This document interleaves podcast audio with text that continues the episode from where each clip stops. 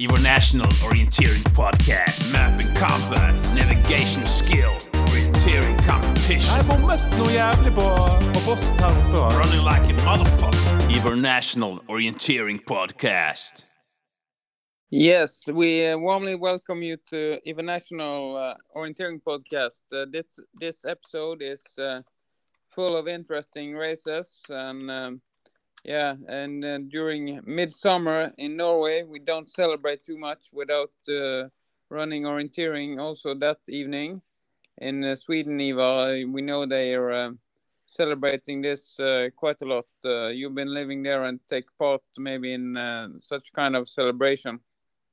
Yeah, so while in Norway it's often the traditional weekend of O-festival, uh, in Sweden there is normally uh, not big stuff happening, but this week, uh, this time, this year we had the ultra long championship on the midsummer weekend.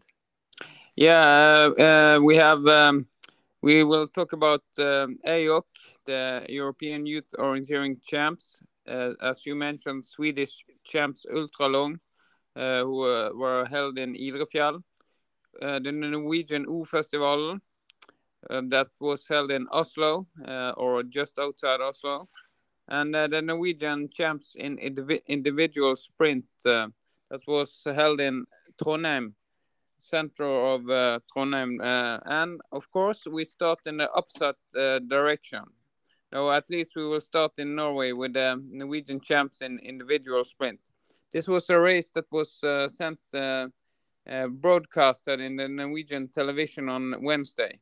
Uh, did you follow the the broadcast, uh, Ivo? Yeah, so I was watching the the women's race live, and then I thought that the men's race would be live afterwards. Uh, but unfortunately, the men had been running before, uh, and not. It, was like a replay on TV. So then I got spoiled uh, when I was checking Facebook, and I saw like the yeah, Norwegian Federation had posted the, the picture of the podium already. Uh, so yeah, the the women's race I saw live, and the men's race I saw the uh, the replay of when I knew the results. Uh, is there some kind of a critical uh, to the the the poster on Finsta- uh, on Facebook there? Uh, I can notice, or what do you think? yeah, I think when uh, it's it's uh, it's maybe one time per year where the the race orienteering race is shown on TV and it's not live, and maybe then uh, maybe then it would be good to to not spoil uh, on the on the social media. But yeah, I don't. It's not that important. I was just I, I was just a bit uh, annoyed that I I didn't know it was uh, it was it wasn't going to be shown live. The big uh, media, um, uh, uh, social media adva- advantage on no, no the the big media staff in the Norwegian Federation had a quite uh, big discussions before that uh, was um, sent out uh, in the internet. But um, we will al- evaluate also in uh, afterwards. No, but uh, we can go through the race. Uh, you said um, you watched the women live, and we can um, start with them. Um, we saw there it was um, uh, quite a lot of Byåsen runners uh, taking uh, the top positions for a while, and uh, there were um, uh, uh, some was look, looked like they were would take um, the whole podium. Yeah, or you know they were starting early because they were lacking some some some ranking, and uh, and top runners they or the supposed top runners they came in the end. Uh, I think uh, we gave Byåsen a lot of credit after the Jukola Venla relay performance, and yeah, we know that this year they've been aiming more for the sprint races, and now with the home Norwegian champs in sprint um, in Trondheim, where they are from, uh, it was it's not really a surprise that they are high up in the result list, especially when we take into accounting that yeah some of the best runners they were not there, uh, like Andrine Benjaminsen, uh, some other of the best sprint runners. Traditionally, they have not been focusing on sprint at all this year because it's been forest focus. Um, so those those young girls from Byåsen that have been preparing extra for the sprint, they clearly had a small advantage, and they took uh, yeah they took advantage of that. Yeah, we saw that um, in the end it was uh, Lene Berg Hansen from uh, that uh, won this race, um uh, seven seconds ahead of uh, the duo Emma Arnesen and Inge Lundanes. Uh, both Emma and Inge, they have not been um, aiming too much on sprint so far this year. So they were prioritizing forest running. So even though they are showing that there are good orienteers that can uh, be in the medal positions here. And uh, it was Byåsen again on number four and five with uh, the two Eide sisters, Ragnhild number four and Ingeborg as number five. Yeah, and uh, yeah, for Lene Berg Hansen, winning Norwegian Championship is a that's a massive victory. Um, she was winning uh, the junior Norwegian champs in sprint back in 2020 uh, during the COVID year. Uh, and she was winning women 20. I think she won both the individual sprint and the knockout sprint back then. So she's always been more of a sprinter type. Um, and this year she's been focusing extra on the sprint. And yeah, it's a very important race for her. Of course, not only because it's a home Norwegian championship, but it's also a selection race for the for the World Cup. And as the Norwegian sprint champion, I expect to see her in in Czech Republic in a month's time. Uh, yeah, and uh, she uh, it's worth mentioning that she was uh, running uh, the European champs in sprint in Switzerland uh, two years ago in the spring there 2021. Um, but definitely her biggest achievement so far. it was wor worth mentioning also that uh, Ragnhild was um, Uh, was uh, going for a medal at least, but she lost uh, quite a lot in the end of the race on the long uh, leg to the last control uh, over the bridge uh, over Nidalva in Trondheim. She lost seven seconds there, and she is nine seconds behind in the end. only two seconds behind the shared silver medal.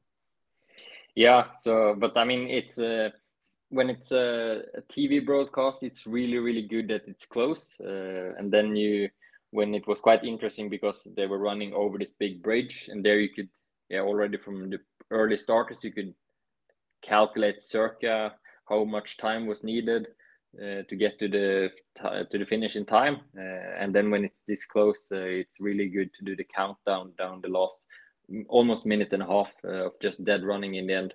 Um, so yeah, unfortunately for Ragnhild Eide, she went outside the podium this time.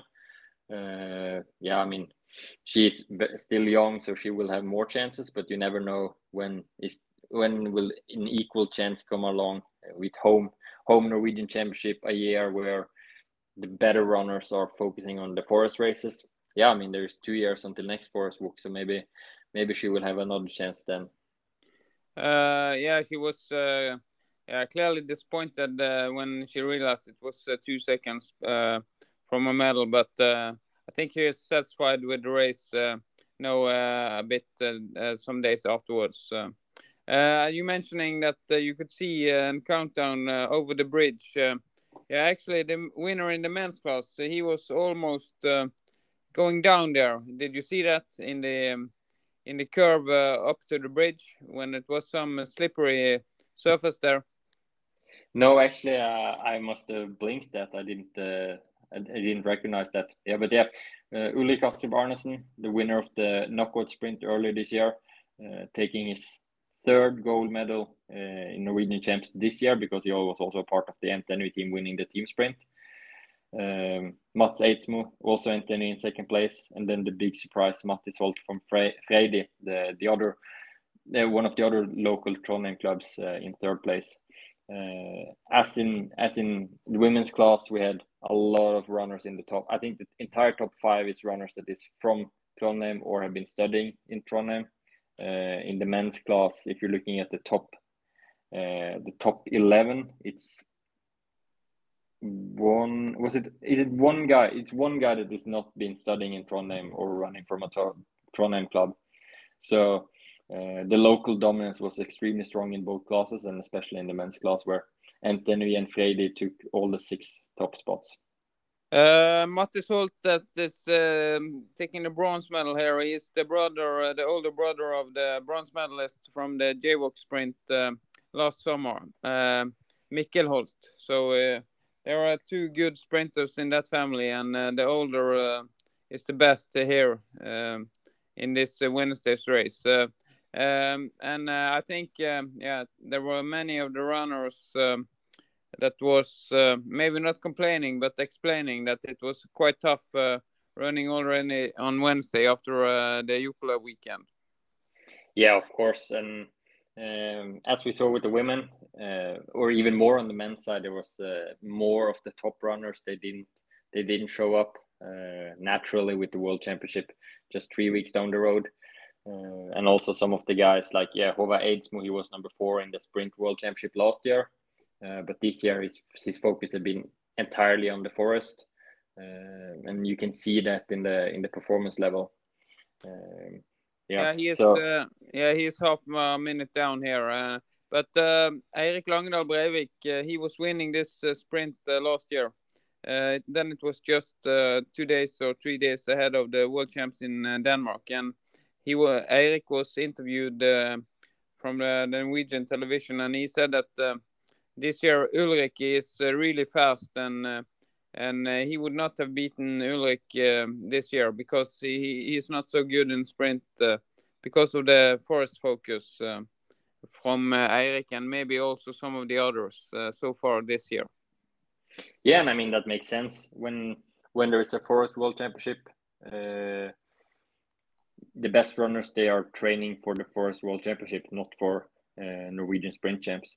Uh, but that doesn't take away from the guys that are running well here. I think uh, Ulrik Astrup Arnesen has shown this year that he's clearly taken another step, uh, and he should be definitely in the World Cup team. And I, it won't be a surprise if he is able to fight for a top ten in the World Cup uh, in Czech, and or and and and the same also in the European champs this autumn. Um, some some weeks ago, he ran a, a really good 1500 meter. Uh, so yeah, he's very fast. His sprint technique is seems very solid. Uh, so yeah, it's not the perfect race, and it's not it's not what the level you can expect from Kasper Fosser, but it, it's uh, it's it looks pretty decent. I think he's not so far behind uh, Kasper Fosser, uh, even if it's behind on uh, this uh, type of uh, sprint. But uh, uh, will uh, strike back when it's more technical and uh, more, uh, yeah, curves and uh, and uh, yeah, uh, tricky orienteering. I think. But Yeah, uh, we'll get the answer soon. yeah, uh, we got an uh, other answer uh, on the uh, from when we moved to Friday. Uh, then it was from uh, Trondheim to until Oslo when the orienteering festival or O festival in Norway was started with the sprint uh, uh, east in the town. It's uh, in um, Oppsal was uh, arranging this event, and it was um, Haraløkka, uh, east of uh, Oslo Central. And here uh, again, we saw the same runners in the top, but uh, Lene Berg Hansen got uh, a lesson there from the Danish champs this year. Hedvig Valbjørn Gydesen, she was clearly best uh, in this sprint. Yeah, so Lene Berg Hansen was once again the best Norwegian runner, uh, but she was almost 50 seconds down on Hedvig Gydesen, and I think that's uh, that's no surprise. Uh, Hedvig Gydesen is uh, she was doing well at the World Championship last year. Uh, she's clearly been improving this year. Um, it seems like she's on very very good route until the European Champs, where I, I expect her to definitely be in the fight for a top 10, maybe even a top six in the sprint there. And it was clear that she was in this race. She was on a, on another level than the Norwegian girls. Uh, I don't have it on a microphone, but I talked to her after the race, and she was uh, saying just that um you mentioning here that uh, she's aiming quite hard for the European champs in sprint uh, this autumn, and she has uh, quite high expectations there also. And uh, I think she shows here that she's uh, a really good sprint runner. Yeah, no doubt. Uh, so yeah, 48 seconds ahead of Lene Berg Hansen, 50 seconds ahead of Ann Dyrkorn, and down to Emma Arnesen in fourth place, 135. So that's really, really big differences for a sprint race with a winning time of 13 minutes. Uh, and in the men's class, it was uh, Ulrik uh, again. He was best. Uh, here it was here it was even tighter. Only three seconds down to uh, the fast Cornelius Björk uh, from Bekkelaget, and Mats, Mats Eidsmo, who was number two in the Norwegian champs, he was here on number three, 15 seconds down. And uh, Sigurd Paulsen Via, one second uh, behind the medal positions here with uh, fourth place.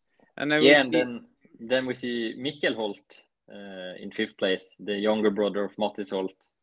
Uh, so the junior, this yeah, was a bronze medal at JWOC sprint last year and the sprint sprint relay medal. Yeah. Two medals at JWOC last year, first year elite runner. Uh, now in the top five.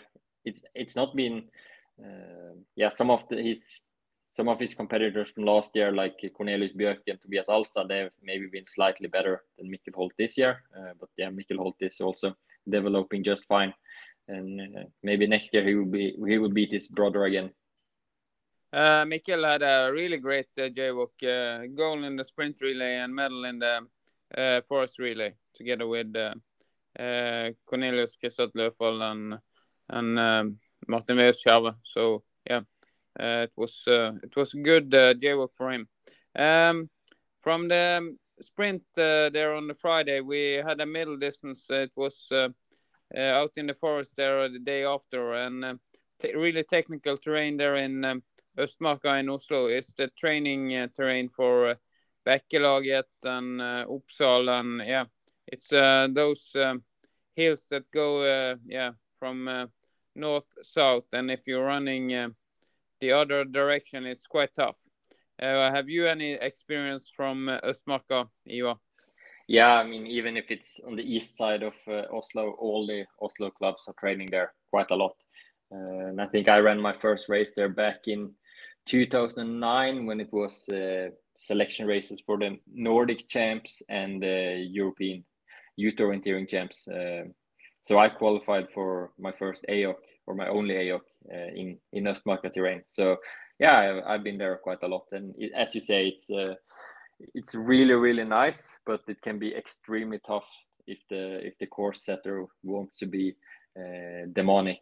Uh, but yeah, the courses this weekend looked very nice. Uh, some some really tricky route choices in the long distance.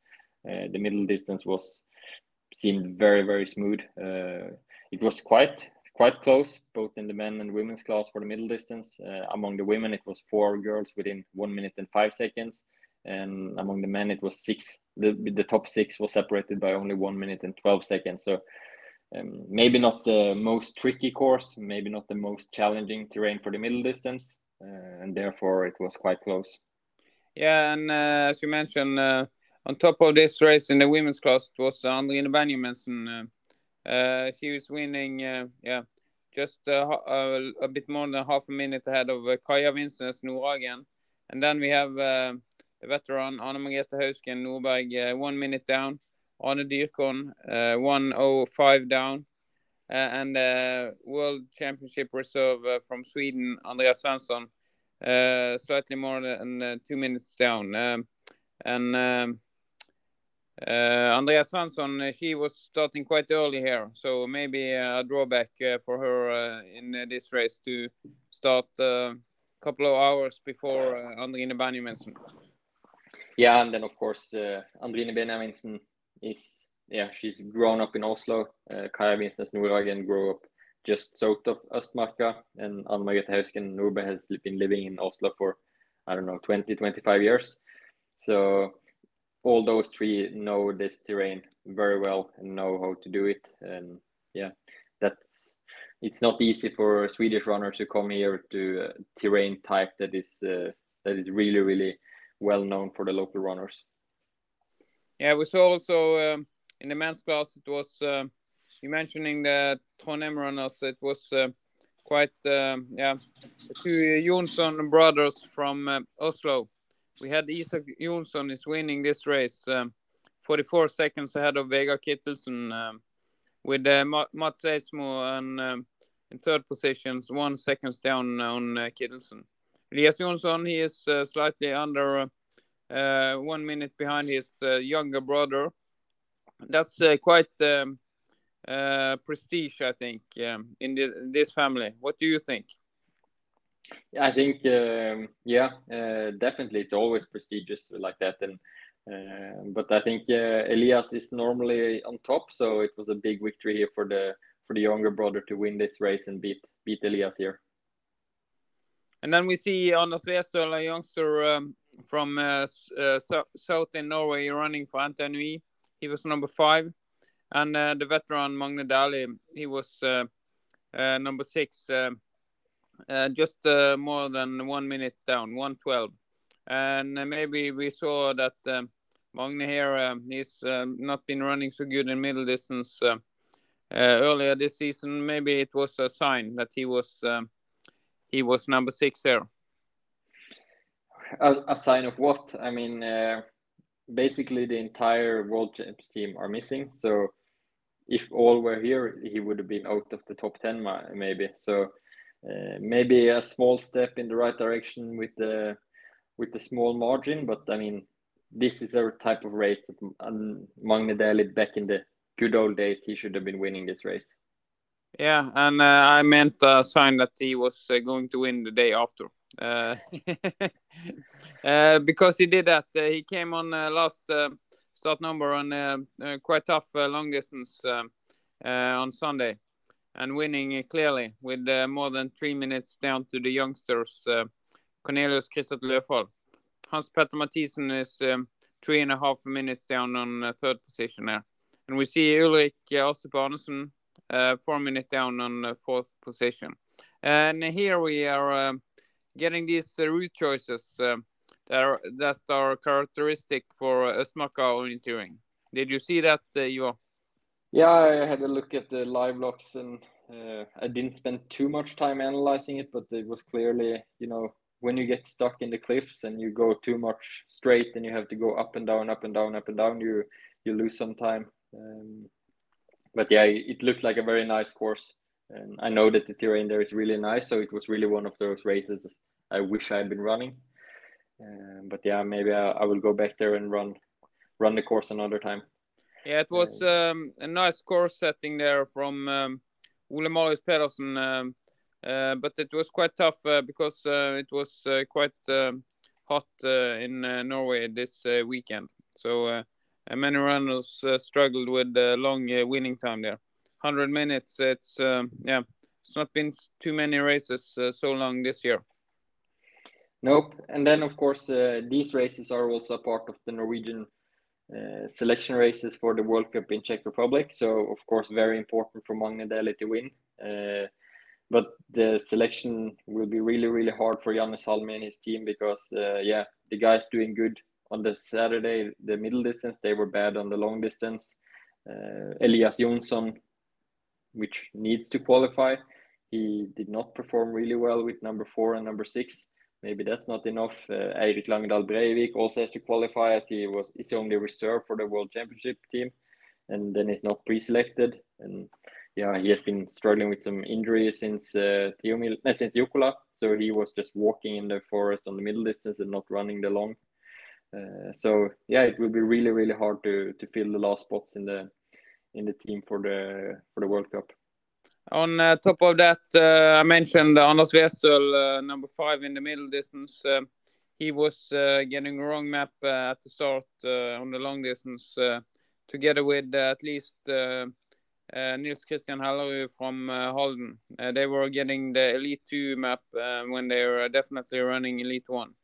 So were they guessing or did they pick the wrong one? Because I, I, I because I've I've I've picked the wrong map once. I took the Elite Two one map when I should take the Elite one. So yeah. No, I think they they got the wrong because it, wrong. it, was uh, yeah there was a mistake from the organizers um, there. Uh, yeah, yeah, that's not good. Uh, so it's really um, yeah it's really not good, uh, especially when uh, is running good and he's in uh, yeah slightly in the discussion here and uh, it's uh, not making things easier for uh, Salmi, Nordberg and uh, Renard who is uh, try to select these races. But I don't think they will select the winner in the women's class on the long distance. So. No, but they, maybe they should. and now she's not working for the anti-doping Norge anymore, is she? So then she can run. Yeah. Uh, yes, yeah, so Anna Margrethe Hausken Nordberg, the super veteran, uh, took uh, the victory here. And I mean, it's extremely impressive that she can win a tough, tough long distance, uh, a minute ahead of Andrine Benjaminsen, and with more than four and a half minutes down to Kaja Vinsnes Nordhagen. Then in fourth place, you have Marianne Andersen. In fifth place, you have Ingrid Lundanes. These are girls that are going to the World Championship, and they are far behind Hausken. Um, yeah, Hausken, uh, she said as you you mentioning that um, she she know the terrain and um, and she's uh, quite good uh, running in um, the heat uh, and um, yeah uh, and uh, and of course she she is quite sympathetic there and telling that the other girls they are thinking about world champs in their head and I I can concentrate on this race um, but I I mean it's really impressive. She's 47 years old and uh, and performing like this in a race that is lasting for 86 uh, more than 86 uh, minutes. Yeah, and I think the her her kilometer time is is it's good uh, compared with the men. I think she lost less than one and a half minute per k to Magne Dæhli, and yeah, normally I think the Tuve is normally around 50 to 60 seconds behind per kilometer. So yeah, I mean it's very impressive. Uh, but um, yeah, she's not going to the World Cup. Um, do you have any? Have you looked at the, how uh, Salmi will uh, set up his team? Any pre-selection from uh, us here? Well, so all the world champions team is pre-selected, and uh, as there is sprint and sprint relay, we will definitely get to see some of the good sprinters. So Ulrik Astrup should go. Uh, Lene Berg Hansen, the Norwegian champion, should get a spot. Uh, I think uh, Mattis Holt deserves a spot because there was um, another sprint races counting for this selection was the sprint weekend in the beginning of May, and he was number three in that race as well. So he deserves to go. Mats Eidsmo is probably getting a spot for the sprint at least, maybe not in the forest team. We will see. Uh, among the women, Emma Arnesen and Kaja Vinsnes Nordhagen definitely should be in the World Cup team. So yeah, I mean, it, I don't think we will see any big surprises, but I mean, some new names will come definitely. Yeah, it's always uh, interesting uh, with the new names. Um, and if we move to Sweden, um, we saw there was a new name on top in the Swedish uh, Champs Ultralong that was uh, held in Idrefjell uh, on Sunday. Rebecca Hein- Heinrup from Stora Tuna, quite quite surprised there. Yeah, uh, I think uh, Caroline Olsson was the big favorite. She was the biggest name on the start list, and yeah, but she she quit the race quite early on. Uh, we had the front duo with uh, ah, it was with Veronica Kalinina and some more, maybe Josefin Chandlin. I don't quite remember. Ah, Tilda Östberg it must have been Tilda Östberg and Veronica Kalinina. They were in the front, and then they made big big mistakes, and then Rebecca Henrup and some other runners they came past in the in the in the slope where the other were making mistake and then yeah it was a tough race long race i think the winning time was almost two and a half hours so in the end it got yeah quite split up and uh, rebecca henrup could run in as a solo victory with more than almost three minutes down to her teammate Hilda Östberg. So a double victory for Stora Tuna here. Uh, and then Josefin Chandlin got the third place. So yeah, I mean, Rebecca Henrup it's a, her first medal in the Swedish champs. Uh, but she's had a good season this year. She she won her leg at Tiomila, uh, and in a field like this with, yeah, Caroline Olsson was basically the only one national team runner at the start line. Uh, quite a lot of other runners that could have been challenging for top spots. They were not taking part either. Um, so yeah, of course, it's always a surprise when someone someone new takes the first medal. Uh, but yeah, I think it's uh, it's well deserved. Uh, she was she was the best technical in the in the in the difficult slope, and she took advantage of that. Um, if there was a surprise in the women's class, um, in the men's class, it was um, uh, not so big surprise, um, even if he was uh, challenged uh, a bit more in the end. Yeah, so Victor Svensk, the reigning champion, he defended his title. Uh, it was a quite, ah, it's, uh, I think it was super exciting because it was happening over such a long course and it was unforked and they ran together for such a big part of the course. But still, it was quite exciting the fight between Victor Svensk and Max Peter Bejmer. Uh, they were taking some different small route choice differences. There were some small mistakes. So at some point, uh, Victor Svensk had to be chasing to get back up in the front. Uh, and then in the slope near the end, uh, it seemed like they were all making a mistake. and then uh, was the first to correct, but he corrected the wrong way, and then Victor Svensson corrected the right way, and he got the control, and then he got the gap and could stay away. Uh, so in the end, it was 45 seconds between them, and then uh, I would say a surprise bronze medal for Jonas Andersson from Kils OK. Uh, Olle Kalered was in the group with them, and I was kind of expecting it to be Svensk, Bejmer, and Kalered. Uh, but then Kalered, yeah, he got dropped and he made a big, big mistake and got a yeah got caught from runners behind as well.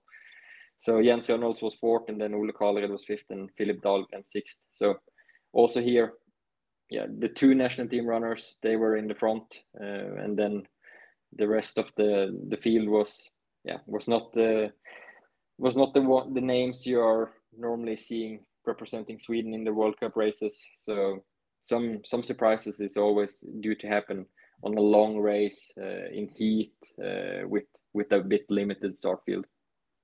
Uh, worth mentioning, uh, Victor Svensk, it was his uh, second in a row uh, in ultra long champs, and before that he had three in a row in the junior class also. So yeah, an ultra long special specialist we see here.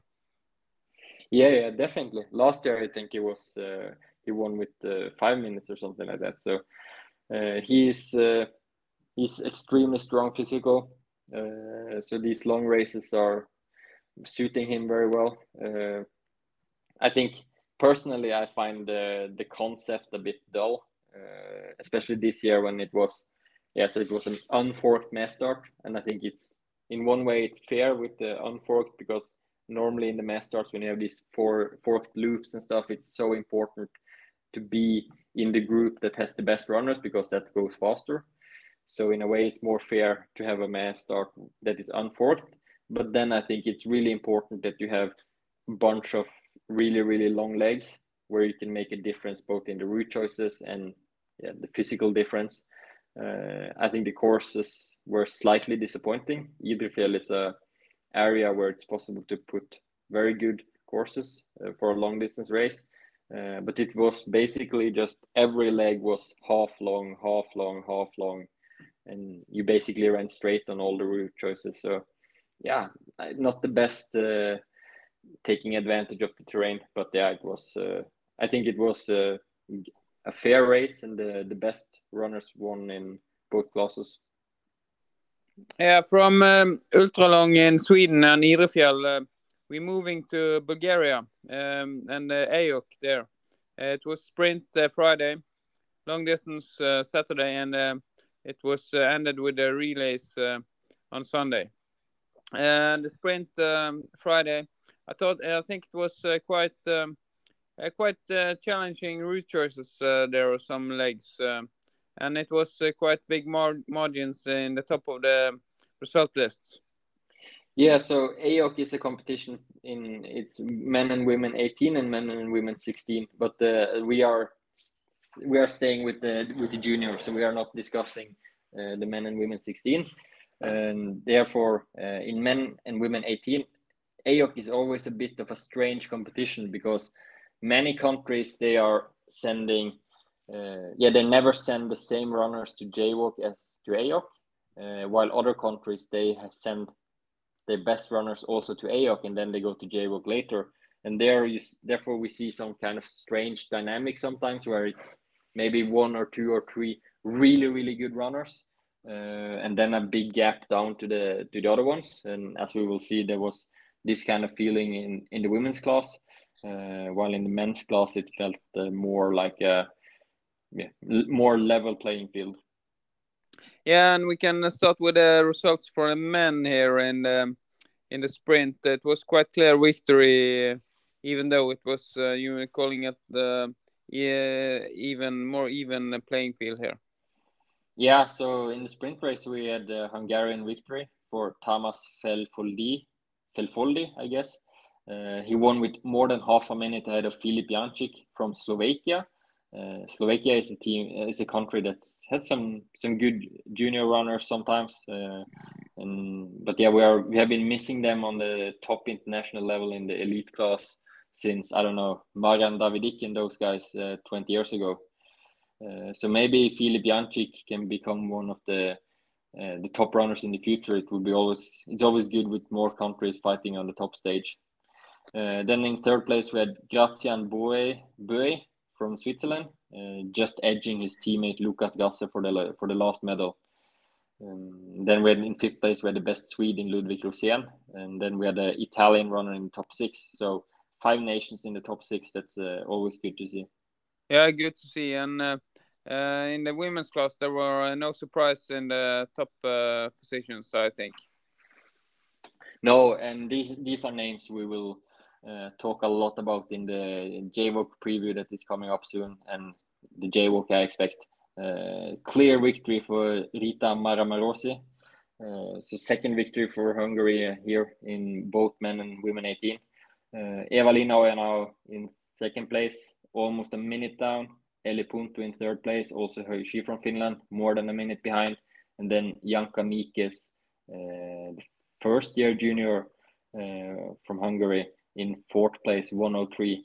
And I expect to see all these fours really, really high up. Oh, maybe not. Uh, Elli Puntu is maybe not selected for JWOC, but at least uh, Maramarossi and Ojanaho, they they will win medals in JWOC, and Janka Kamikis will be will be close to if he's going. Uh, we know that uh, last year uh, Rita Maramarossi she was running EYOC uh, uh, junior world champs and uh, senior world champs, so maybe she's doing. That uh, strike again this year. Uh, we will wait and see, but at least she will run uh, the JWOC. Yeah, I think um, she has to be the biggest favorite when the JWOC sprint comes around. Uh, winning with 50 seconds ahead of Eva-Lina Ojanaho, that's really impressive. Of course, Eva-Lina is better in the forest than she is in sprint races, but she's still a very good sprinter at junior level. Uh, so to win with such a margin, that's uh, that's really telling.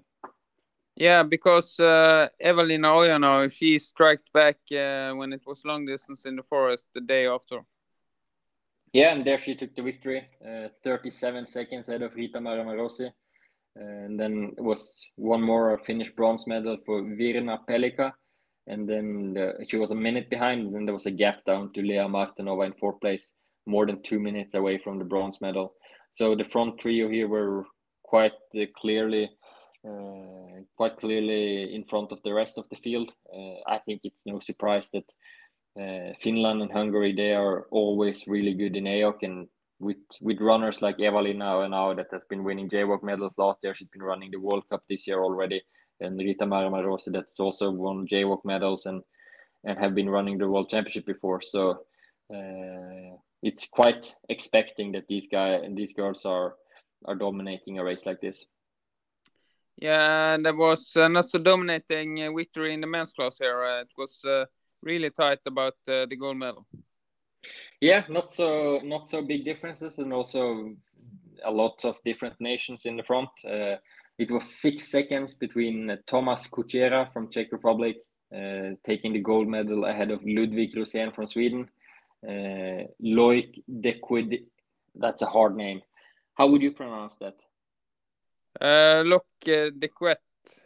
Yeah, but that's really funny because that sounds really French, but he's German, so maybe they would say different in Germany. I don't, I don't know. Loic Dequet, at least we're we're we're going with that. He was third place uh, for Germany, one fifteen behind, and a minute ahead of Kristoffer Strömvik from Norway in fourth place.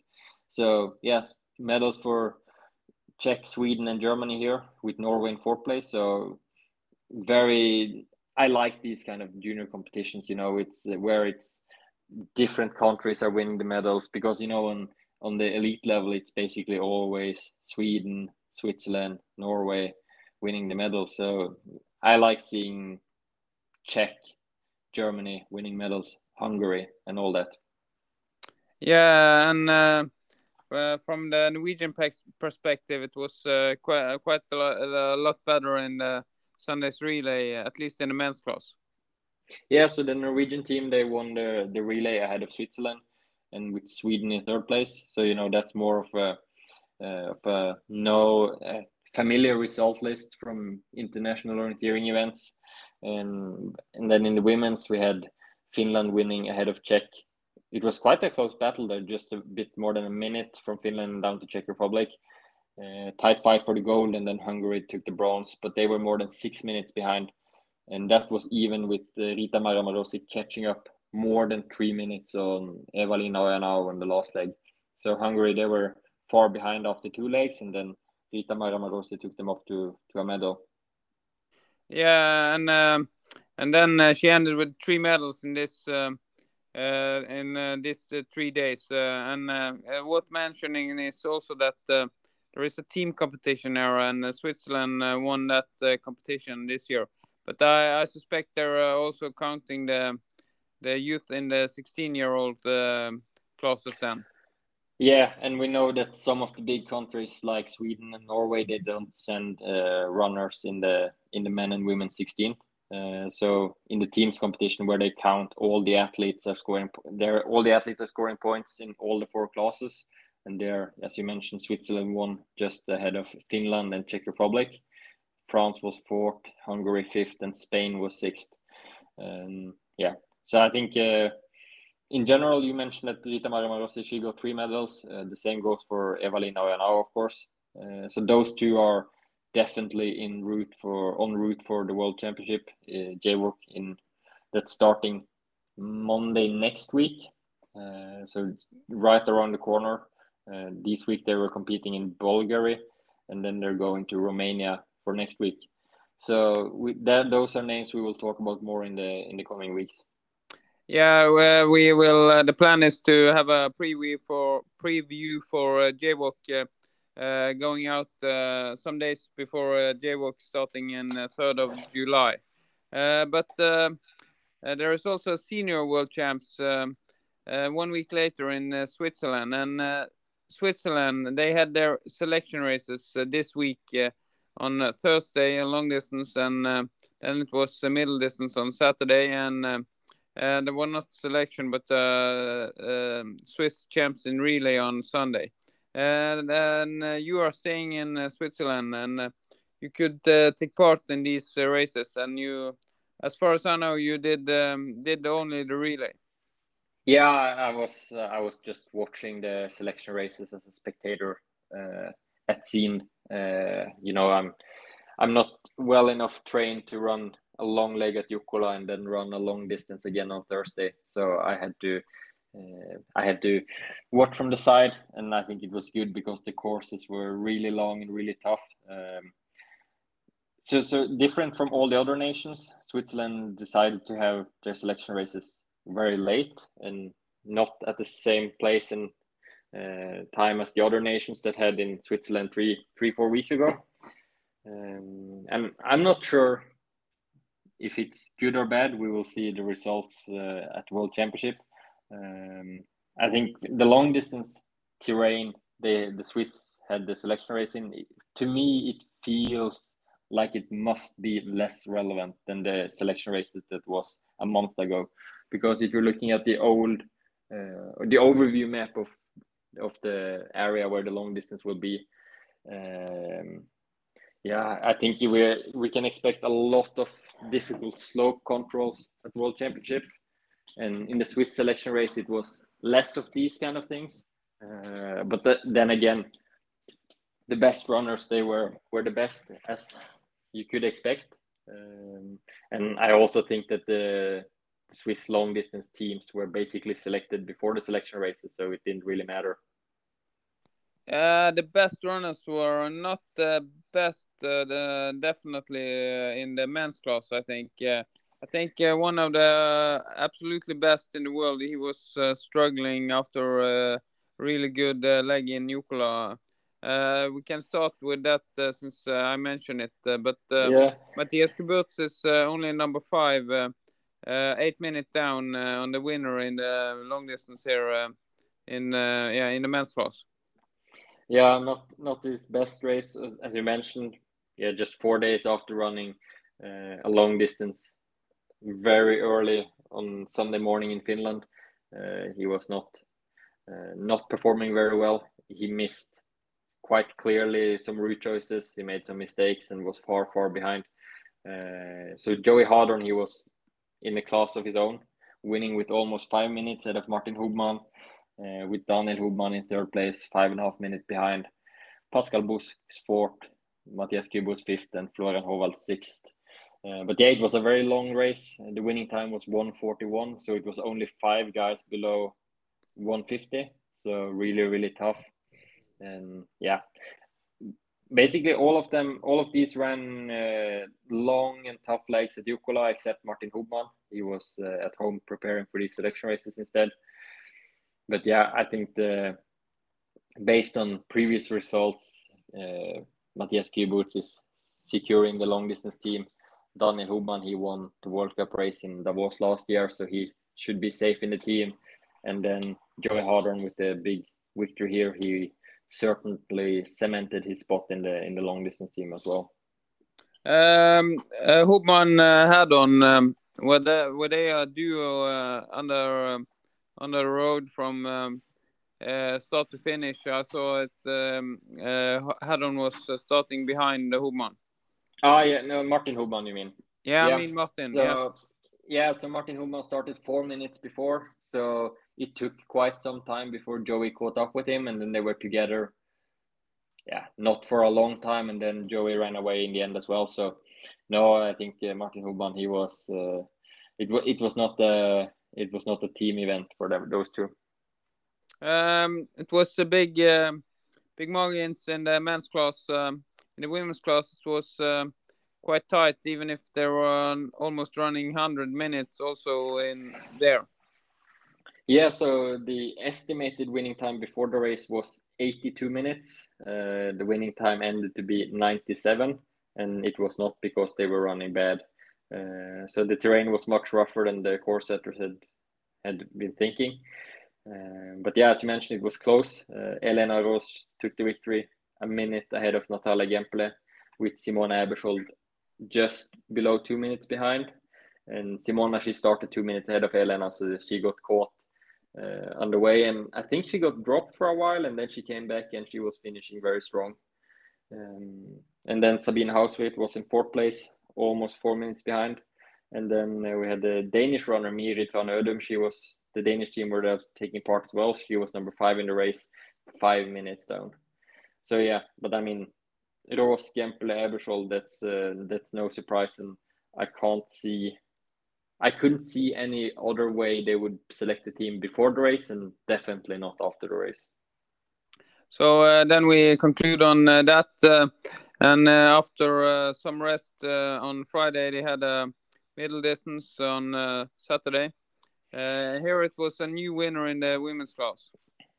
Yeah, so this the whole story about the, the, the Swiss middle selection race is a bit funny, or yeah, a bit tragic comic maybe. So the the race was organized in the same map as the first middle distance selection race for all the other nations four weeks ago. Uh, originally, it was planned to be somewhere else uh, in in in the southwest part of Switzerland, uh, but then they got some problems with the yeah with the access to the forest, and they had to move the selection race. And this was the day this was known the day before all the other nations had their selection race so then all the swiss runners they were running in the terrain where they were supposed to where they then had to have the selection race three weeks later and so yeah uh, and because of that as this was not just world championship selection races it's also world cup selection races and then there was some runners that is yeah not uh, that are that were possible to be selected for the World Cup team. They had not been running these races. So therefore, on the Friday, there was this open training in the terrain again the day before the competition. It's yeah, it's something I've never really seen in a forest race before. Uh, but yeah, it's it's one of those things that yeah, it's it seems a bit strange. It sounds a bit funny, but yeah, in the end, it probably doesn't matter. It was uh, quite strange. I I heard that. Uh uh, the organizers for the test race in middle uh, had forgot to ask for access in the forest. And uh, yeah, that can be. At or maybe, I, I, yeah, or they had asked like some of the owners of the forest, but not all of them, or something like that. Yeah. So and then they get to know that uh, the day before uh, the selection race for all all the other nations, uh, and then uh, the national team coaches has been uh, doing some um, uh, courses on the map and uh, also doing some uh, mapping uh, to get a good map there, but then they are known that uh, yeah, we we can't have the race there. So, um, so Yeah, it yeah. uh, those situations, those are really, it's really unfortunate when things like this happens. But yeah, I mean, you just got to make the best of the situation. And when you can't have a race there where you had planned, you need to move it to another place. And yeah, I mean, it makes sense to then put it in the in the terrain that is closest to where the World Championship will be. And I mean, the the courses for the Swiss selection race was, yeah, it was clearly different than the races three weeks ago. So I don't think you had a big advantage of been running that race. and you're uh, telling you have to make the best of the situation. Uh, the girl who made uh, definitely best out of this situation on uh, Saturday was uh, Sabine Hauswirth. Yeah, uh, it's it's been a it, it's been a rough spring season for her. Uh, she had a lot of health issues before the World Cup in Norway. Then she got sick again at the World Cup in Norway, uh, performing quite bad there by her standards.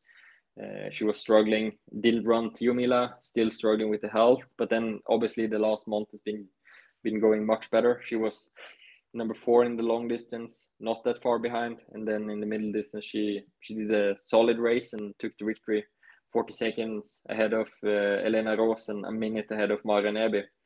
Um, and then Natalie Gemperle, she had the fast, the fourth fastest time in the race, uh, but she got disqualified because she had yeah, you know, in, in the middle of the terrain, there is this uh, downhill cycling path, and that was marked as forbidden, and you had to cross the marked openings. And it seemed like Natalia had made a mistake, and she missed the path leading to the opening, and then she crossed the bike path on the on the wrong side, on the wrong wrong, place, and then she got disqualified. So then it was uh, Martina Rouge in fourth place, but she was uh, more than four minutes down. So big difference after the top three.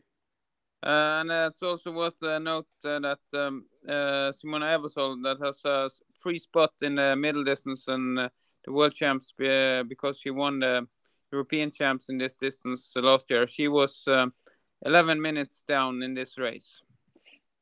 Yeah, uh, not a, not a great performance from her.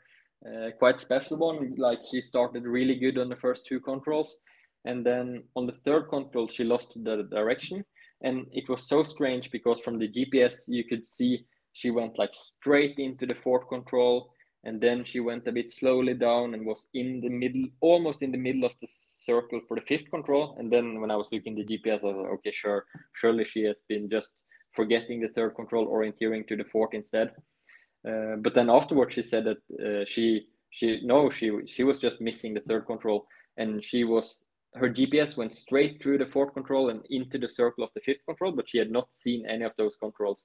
So very special mistake. I think she lost seven minutes or something there, and then yeah, of course the rest of the race is ruined. But she had some some really really fast splits and then some other mistakes. So obviously her physical form is uh, is looking really good before the World Championship, but she is making more mistakes than normally, I would say. Uh, were there um, any other uh, foreign runners taking part here that was uh, matching against the Swiss runners? No, not taking part in the race, but uh, I saw some of them were going out there afterwards. So Olli Ojanaho was was there at the arena getting a map and stuff. But yeah, I don't know if he went faster. I haven't seen his time or anything like that. So no, only the Swiss runners to compare with here. Yeah, and uh, in the men's class, it was again uh, this uh, uh, altitude training and living in Davos. Uh, was uh, is it a success for Martin Hubmann? Look like. Yeah, so a great weekend for him with the second place in the in the long distance, and then he took the victory here in the middle distance, two seconds ahead of Matthias Kyburz and 46 seconds ahead of Daniel Hubmann. And uh, yeah, I mean it's uh, for Martin Hubmann, it's always it's always good to beat the older brother, and this weekend he did it two times out of two possibilities. So uh, a perfect weekend for Martin Hubmann, really, and and he he had some pressure. He had he had to perform, and he certainly did. Uh, he's the only one of the best runners that skipped Jukola, and that clearly paid off this weekend. Yeah, and uh, then he is um, definitely running um, the middle distance in the world champs. Uh, uh, Matthias Kyburz, he is uh, pre-selected, uh, and it's interesting uh, here is uh, Florian Howald that uh, maybe a favorite in this team also. He is down in um, seventh position. Yeah, but I think he has he Florian Howald has so much credit in the bank from before. So and he was also running really good in the in this race a month ago when I think he was second behind Kasper Fosser there. So I think Florian Howald he has his spot in the team for the middle distance anyway, uh, especially as yeah they have four places and it's the, the world championship program is so tough so i think a runner like daniel hubmann will not run everything. So yeah I, i'm not uh, i don't think there is reason for florian Howald to be worried about about his spot in the in the world championship team.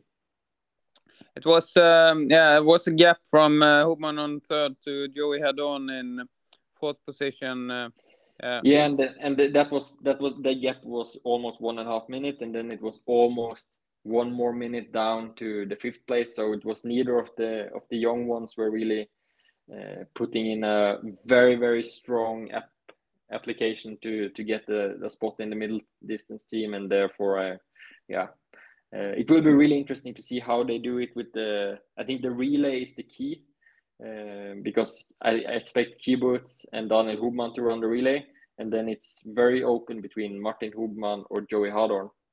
And if it's Joey for the long uh, for the relay, then Martin Hubmann only gets to run the middle distance, and that seems a bit harsh after winning the middle distance and second in the long distance.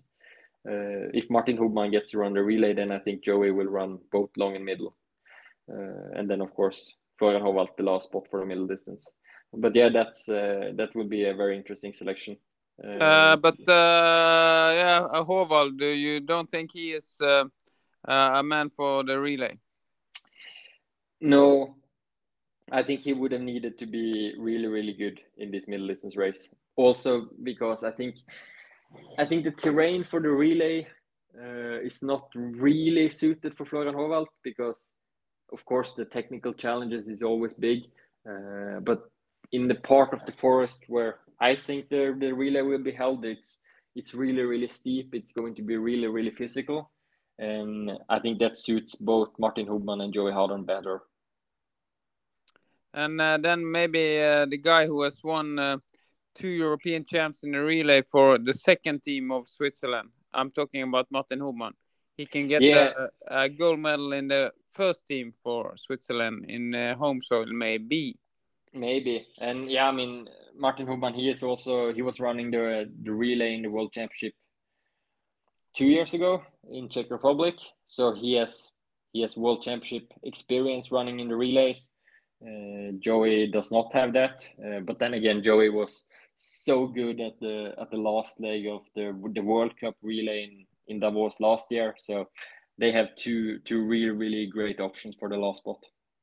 Uh, but uh, it's also worth mentioning uh, this is champs that are on home soil, and of the guys we are talking about here, Kyburz has experienced that before, but all the others has not experienced that. So it's a really uh, lot of pressure running in the relay team, uh, aiming for goal in the uh, world champs on home soil. Yeah, and for those who are now surprised that uh, Daniel Hubmann has not been running a world champs in Switzerland before, it's the first time in 2003. Then he was still a junior. It was his last year in junior age, and then in 2012 he injured himself at the European champs and he he he missed the home world championship. So finally, at the age 40, he will finally get to run the home world championship. Uh, yeah, it was a really bad injury there in the relay in the spring in the European champs in uh, in Falun uh, in uh, Sweden. He he his um, his um, Achilles it was uh, off in the uh, run in there, so he had to struggle to the changeover uh, to get out uh, the last man in the relay, and then he was out for uh, for the summer when it was home soil. World champs, and yeah, I think uh, he he was doing an operation uh, after the season. That was the plan. Uh, he should just um, uh, take care of the injury with painkillers, but uh, then it was off uh, there in the spring. So uh, uh, uh, he um, he what do you say? He escaped Switzerland when all the others were running on home soil there. Yep, but now it's yeah three three weeks to go. Hopefully he will be. nothing will happen in the lead up to, to this world championship, so he can finally get to run at home soil.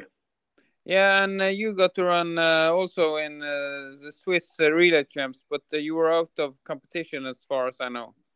Yeah, both out of competition because I think I think I need to live in Switzerland in, for five years before I'm eligible for participating for real in, in the Swiss champs, or maybe it's even seven years. So it's a long way down the line.